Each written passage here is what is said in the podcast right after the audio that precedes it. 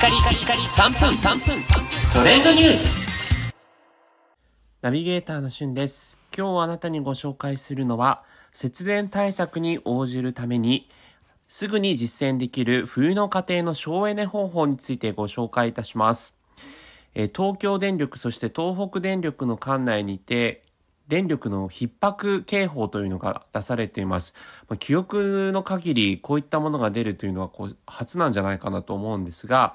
えー実際にこうスカイツリーなどこう大規模なね、えー電気を必要としているところ、東京タワーをはじめ、各企業、各家庭においての節電の協力が呼びかけられていて、スカイツリーは2012年開業以来初めてですね、ライト、えアップを取りやめしているというような状況にもなっているので、相当ね、かなり、えー逼迫している状況が伺えます。ということで、私もですね、今こう部屋真っ暗にして、えーエアコンも切ってですね、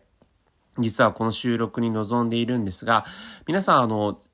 冬のこう家庭の省エネ方法ということで、えー暖房器具などは、えー今日ね、寒いですけどね、東京は。えー室温を20度を目安にするというような感じですが、私みたいにこう着込むとね、そんなにこの部屋の中にいる分には大丈夫かなというところあります。で、冷蔵庫の開け閉めもですね、あの、こまめに、えーやたらめったら開けないというようなこととか、まあ、テレビ、パソコンも明るすぎないように設定したり、えー電気ポット、炊飯器なども使わないときはプラグを抜くというようなね、そういった工夫の余地があるというところですね。えーそれから、あの、消費電力で、こう、大きいもの、家庭用のもので言うと、IH クッキングヒーターや電子レンジ、ジャー炊飯器などといったものは、非常に消費電力が高いものになってます。また、あの、ドライヤー、オーブントースター、掃除機、えー電気カーペットなども高いような形ですね。で、洗濯機、乾燥機なども非常に高いので、まあ、このちょっと厳しい状況の中では、こうやるのを控えた方がいいかもしれません。で逆に私、部屋の電気消してるんですけども、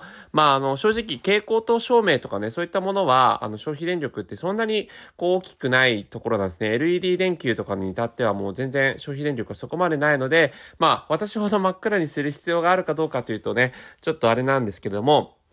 ぜひですね、皆さんができる限りのこの節電をね、まあ自分だったら大丈夫だろうという精神性じゃなくて、えー消費電力、家庭用品、どれぐらいそれぞれあるのかっていうもので高いものを控えるという精神性はね、非常に重要かなと思いますので、えー実際にあの概要欄にその消費電力のですね、高いもの、に関して、こういったものがあるよっていうツイッターのやつ URL 貼っておきますので、気になった方はご覧いただきたいと思っております。えーね、無事節電が成功するといいのですが、